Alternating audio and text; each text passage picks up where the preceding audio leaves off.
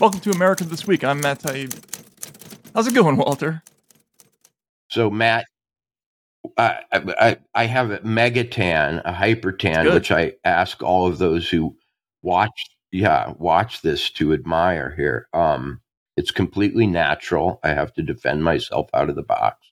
Um, and comes of taking my, you know, usual three hour walks in Las Vegas and then in Los Angeles, where I was last week. But uh, a guy this brown can't be feeling down. So um, I'm glad. I'm glad I'm to hear doing it. well. How about you? Yeah. Where are you? Uh, back in Las Mhm. Vegas, land of the land of the low odds proposition. Um, Familiar with that? but uh, yeah, yeah. I had a friend here. It's nice when I have visitors who've never been to Las Vegas.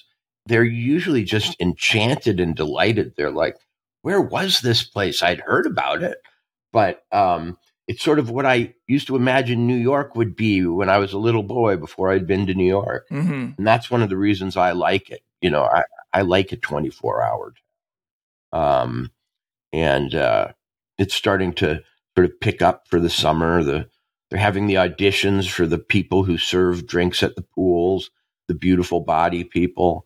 Um, cool. You know, Las Vegas comes into its own from about now until July or so, Excellent. when it just becomes so Um, ungodly. well, that sounds great. Um, I'm going to I'm going off on vacation right after the show, so um, looking forward. To a warm place or just a far away place? I'm actually I'm going I'm, I'm eventually going to Hawaii. Uh, uh, this is complicated. Um, I have a complicated family story. My my father was born in Hawaii. He was adopted, um, and so we have we have relatives in Hawaii. Uh, my Filipino relatives, whom I've I've, never met.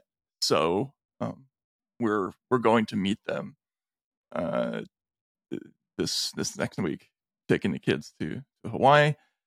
Uh, little stop in Disney World uh, or Disneyland on the way, and uh, then we'll go. So looking forward to it. Uh, Is there such a thing as a little stop? I I, I, I Can guess there not. be a little No, stop a- at Disney? with with three kids. it's, there, it's, no it's stop a huge little. proposition. Yeah, yeah, exactly. You'll have to get in Exactly. line a day and a half before. Um, well, you need to come to Las Vegas because it is the capital, the capital of Filipino uh, immigration in the United States. It really is. Um, is that great true? I didn't know Great that. people all through the city. Absolutely, absolutely, yes. Las Wow. Vegas, Wow. in terms of its its population, its composition is a lot like Queens. Um, it, it's it's a true panoply of immigrant groups, um, drawn by the fact that you can come here um, and make money, uh, sort of from the ground up, doing all kinds of things that don't necessarily require an American higher education. It's it's a working class town for immigrants, and because of that, it's a beautiful place for food, um, conversation, and sort of cultural uh, discovery. Right. Uh, that that's why I, that's really why I like it. Interesting. I should check it out for sure. I mean, I've been to to Vegas, but uh, you know, um, I I have thought that it would be a cool place to live, but uh, never never took the step. Yeah. Yeah. I'm not sure about that, but uh, if you like the golf, you know, I, I'm I'm only here part of the year, um, Right, and because my right. wife Well, we is should writing we a should book we should about hook up city. before we go to Davos, maybe. Yeah. Mm-hmm. Yeah. Oh, yeah. Yeah. Exactly. Why don't they hold Davos in Las Vegas? Who are these joyless technocrats? Why Why don't they go somewhere fun? Maybe their core Um, body temperature is is like 50 degrees lower than that of regular people. Uh, it's like a V the final battle. Well, thing. actually, you know, silicon silicon chips and computer processing require cold temperatures, or they thrive in cold temperatures. Right. And because most people in Davos, it's it's not known to the general public, are run by remote AI connections to silicon brains. They they like to be in ski areas. Um, hmm hmm That that's my Absolutely. theory. Anyway. hmm So yesterday, Matt, let's address the elephant in the living room. You Yep. had a contentious uh, prosecutorial on their part uh, interview on MSNBC hmm um, with a very high speed interrogator. Uh, I noticed uh, uh, he was putting as many words into one minute as I managed to get in in half an hour on this show. Um, Yeah, it wasn't a good look with my own Jeff what was- Spicoli delivery, which is yeah. So.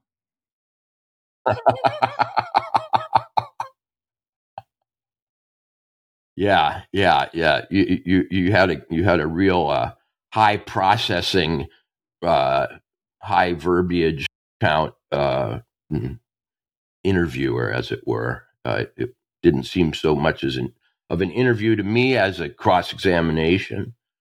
Right, but I still have an obligation to hold up under cross examination. And what happened?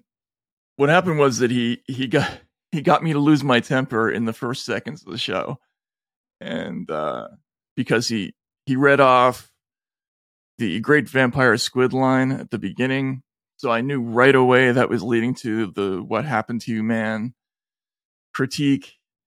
Then there was sort of a passage that implied that the story about the IRS visiting my house might not have been true. There was this passage about Can I fact check that? Can Yeah. I fact check, fact check that story? I was sitting I was sitting here. Uh, you know, we, we talked for a few minutes, maybe five before the show, as you uh, as you uh, examined that note. I saw it with my own eyes. You held it up to the screen, and we're still processing what to do about it. yeah, I mean the Washington Examiner published all all those documents are are um, well the the committee has all the documents. The Washington Examiner published the the note on my door. Um, but more than that, I mean, does anybody really think that I would go to the committee, uh, that the you know a, a congressional committee, and tell them that the IRS visited my house with, and that not be true, uh, considering all the things that um, might flow from such a you know a false accusation. Look, you still have to check. I get it, but considering that there was information out there uh, to check that, so that so that kind of had me triggered, and and but more mostly, um, you know, I, I it, it was this um very hostile interview, which I expected, and uh, it, it was going kind of as I expected until he presented me with um some mistakes that I had made, and they were they were errors. Like so, let's go through them.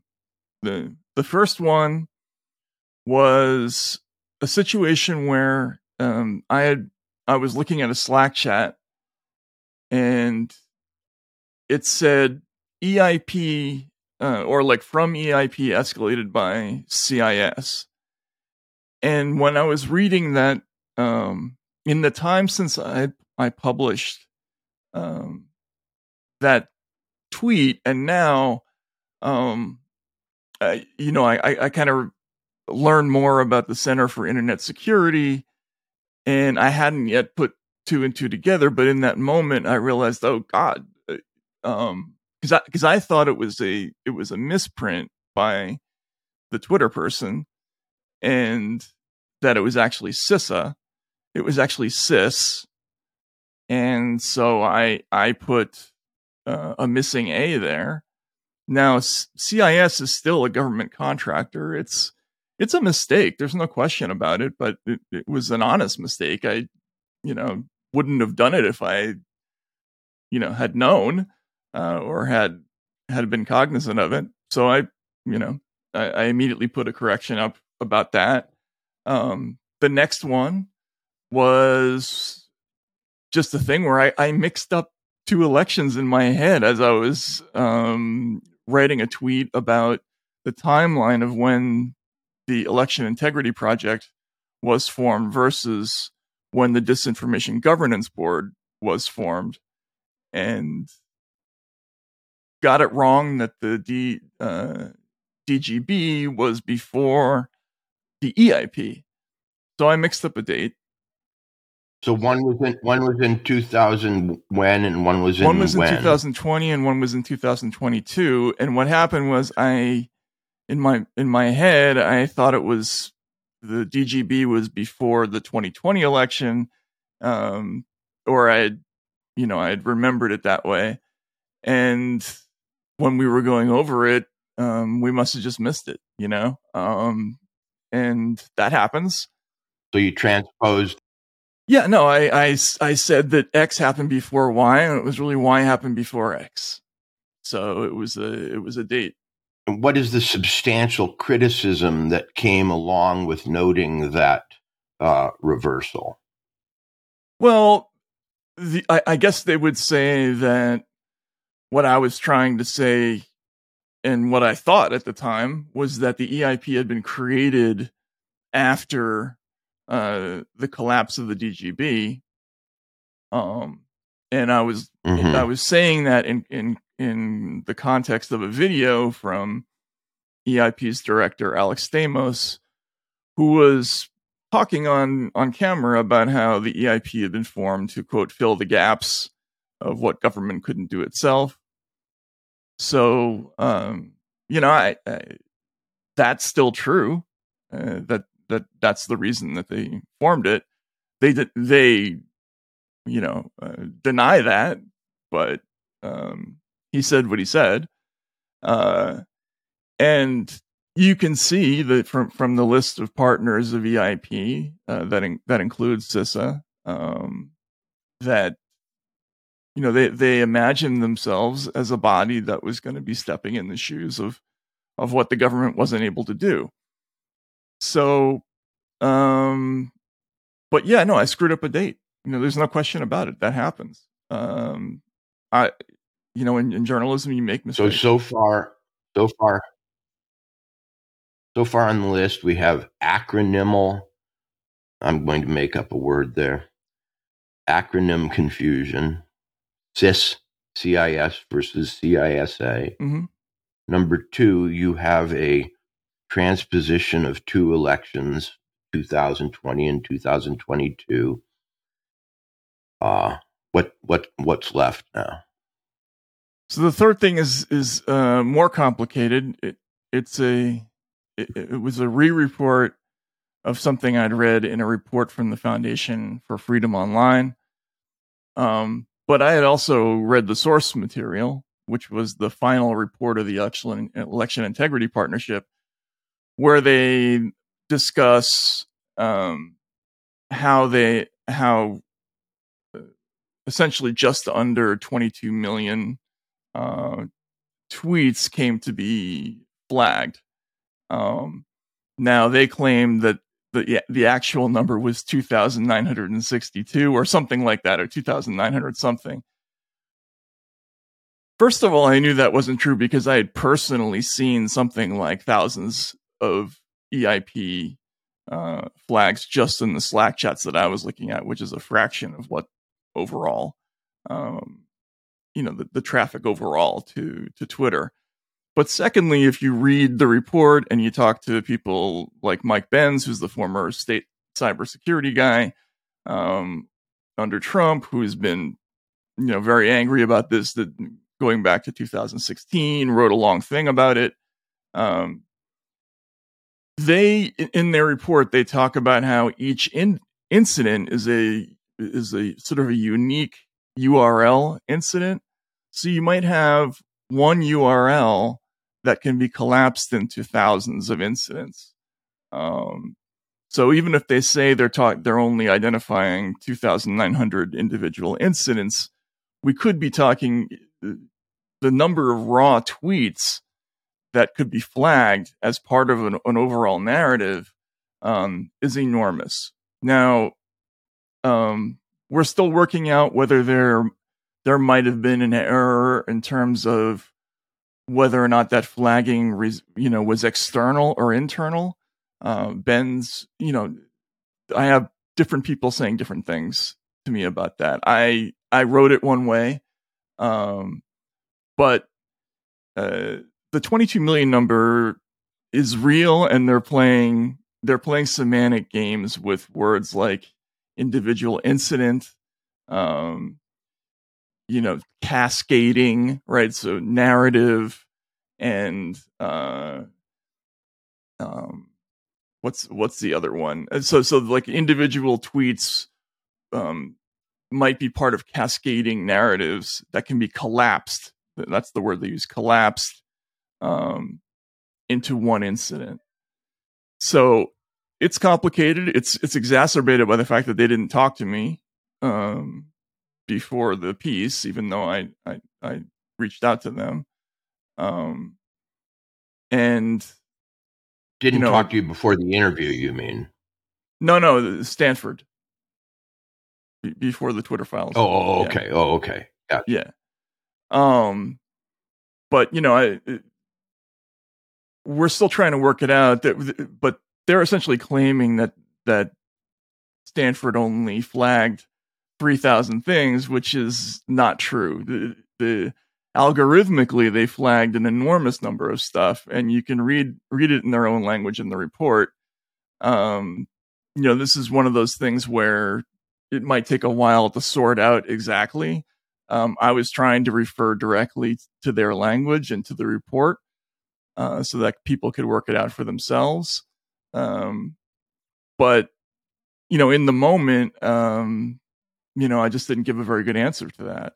So those are the three things that they that they keyed on. Now, two of them I've I've corrected. The third one about the 22 million, um, I'm restoring uh, pending more investigation. I, I think it's probably right.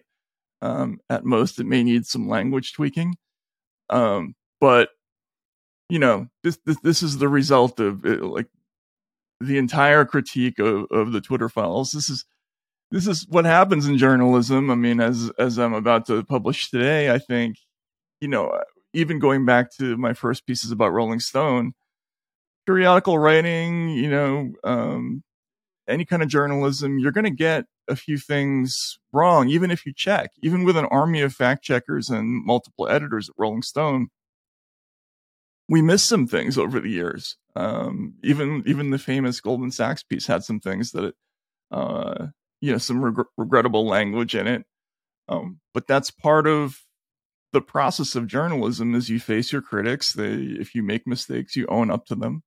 Uh, and that's how we kind of arrive gen- collectively at um you know at, at, what the truth is now the, the thing that irritates me about this is that this is going to be used as you know a gotcha to undermine the entire thing to say that um i'm i'm a hack and i lie uh and all this stuff should be dismissed.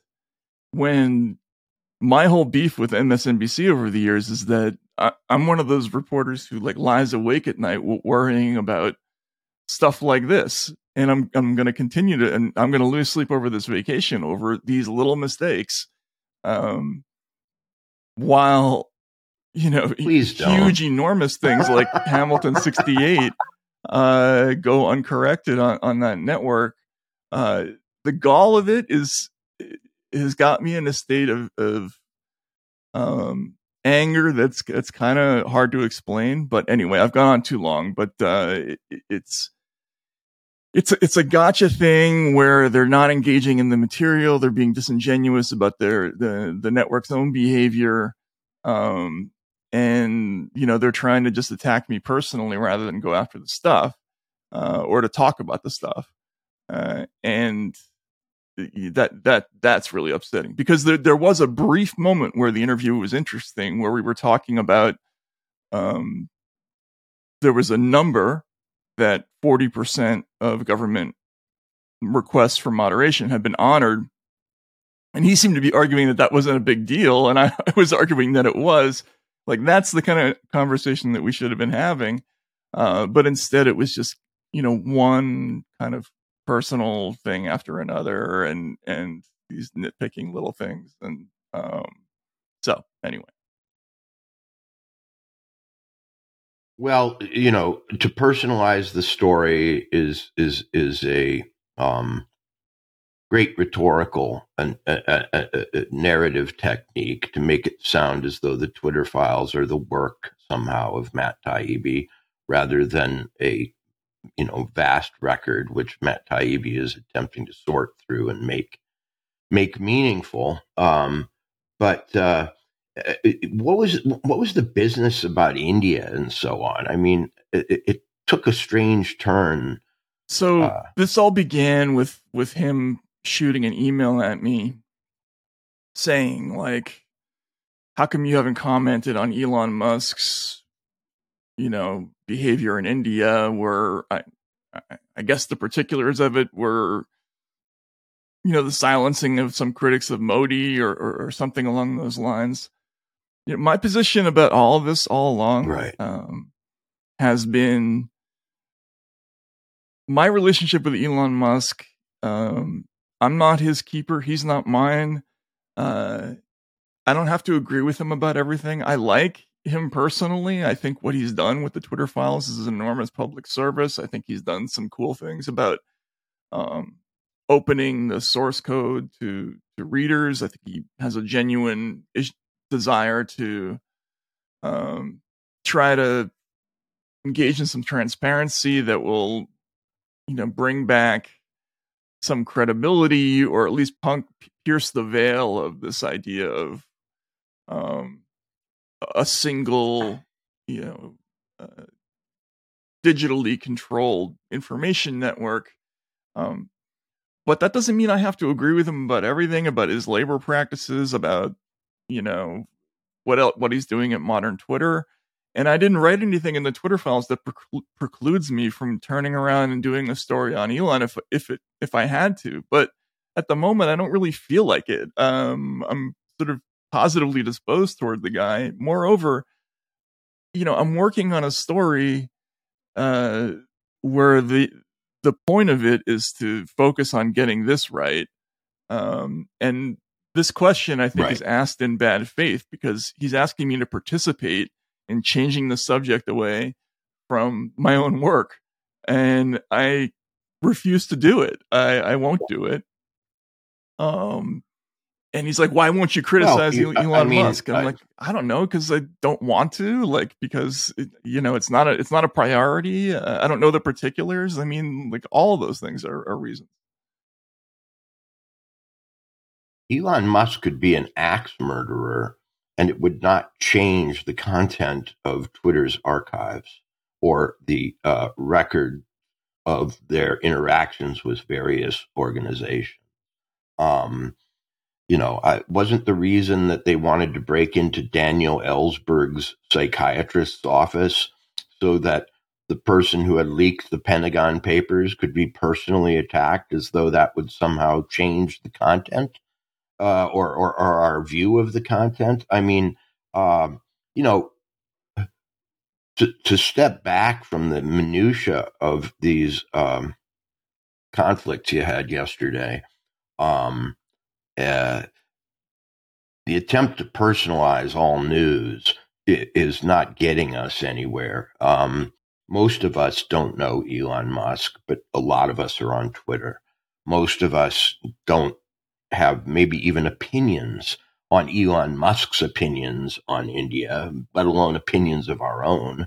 But we do exist in the United States as voters attempting to sort out issues. We do exist as citizens of a state that had various public health policies in the in in the COVID moment that affected us personally, and we had to make decisions about whether to get vaccinated, etc whether this has any bearing whatsoever on Elon Musk's opinions on other countries and their leaderships, uh, I really doubt. Um, but uh, it's a great way to derail a conversation. It's a great way to uh, uh attack you by association. Um, suddenly, you are responsible for the opinions of a man you met very recently. Right, and and and look, it would be one thing if the Twitter files reports were advertisements for cu- current Twitter or lionized Elon Musk or said anything about Elon Musk. Frankly, um, they they didn't. Um, we very conspicuously kind of honed in they on refer almost entirely to a time before he came along. I mean, they, they, there was no Elon Musk around or in Twitter at the time that is at issue. right. And some people would would argue, okay, that's a flaw of of the reports. And what I would say to that is maybe. I mean, I guess uh, globally, if you if you pull back years from now and all we've got are these stories, but opening up this these documents for people to look at um, was a unique chance to take a look at uh, under the hood of something that had been completely unavailable to the American public beforehand. Um, it's not everything in the world. It's not a comprehensive report about everything. The, the you know, people imagine that there's going to be um, a kind of list of stuff that you can see um, about every conceivable topic, and then I should have sort of democratically uh, gamed it out so that you would have, um, you know, a, a balance that would properly represent everybody in in the country.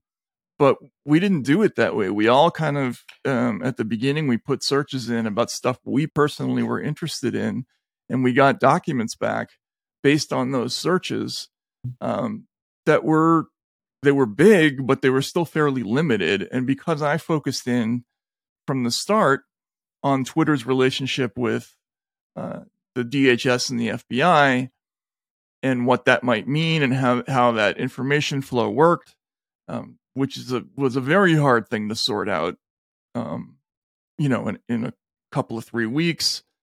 Uh, you know, we incidentally saw some things along the way, um, but we weren't we didn't have we weren't looking at a global picture of everything. That's not how the searches worked again people will will say well um, isn't that a, a criticism of these reports generally because maybe you were only looking at things they wanted you to see?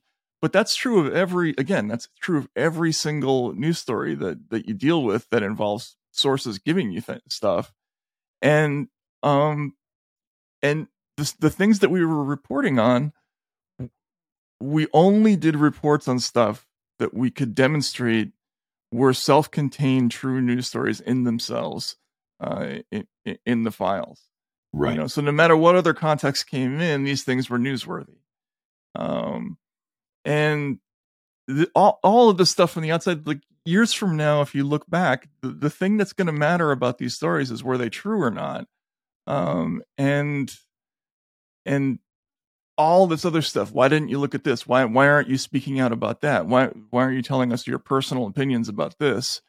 Like i uh, i'm affirmatively not worried about that stuff or i, I haven't been. I i you know I, I may have a bit of an attitude problem about saying that out loud but I, I i just don't think that's part of the equation that i have to worry about right now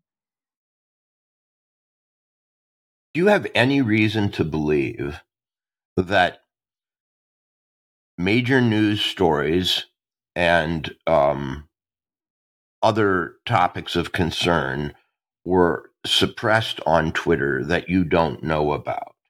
That do you have any reason to believe that uh, pseudo governmental, governmental, and private organizations acting in a concerted fashion uh, changed the behavior of Twitter that you don't know about? that could absolutely be true yeah How would you go about finding them? For example, if the Republican National Committee or the Hoover Institute or Heritage or one of these uh, conservative organizations had somehow had s- held sway over Twitter's operations. Um, do you have any reason to believe that such things happened? Uh, and do you think that it might be discovered if they did? So we we tried to find out stuff like that. Like give you an example, we early on identified who was the chief uh, who were the chief government liaisons at Twitter. So we took those email addresses and we ran them kind of generally then we ran them against terms like RNC and DNC. If you're hearing this message, you're listening to the free version of America This Week. To hear the rest of our conversation, please subscribe to TK News at taibbi.substack.com.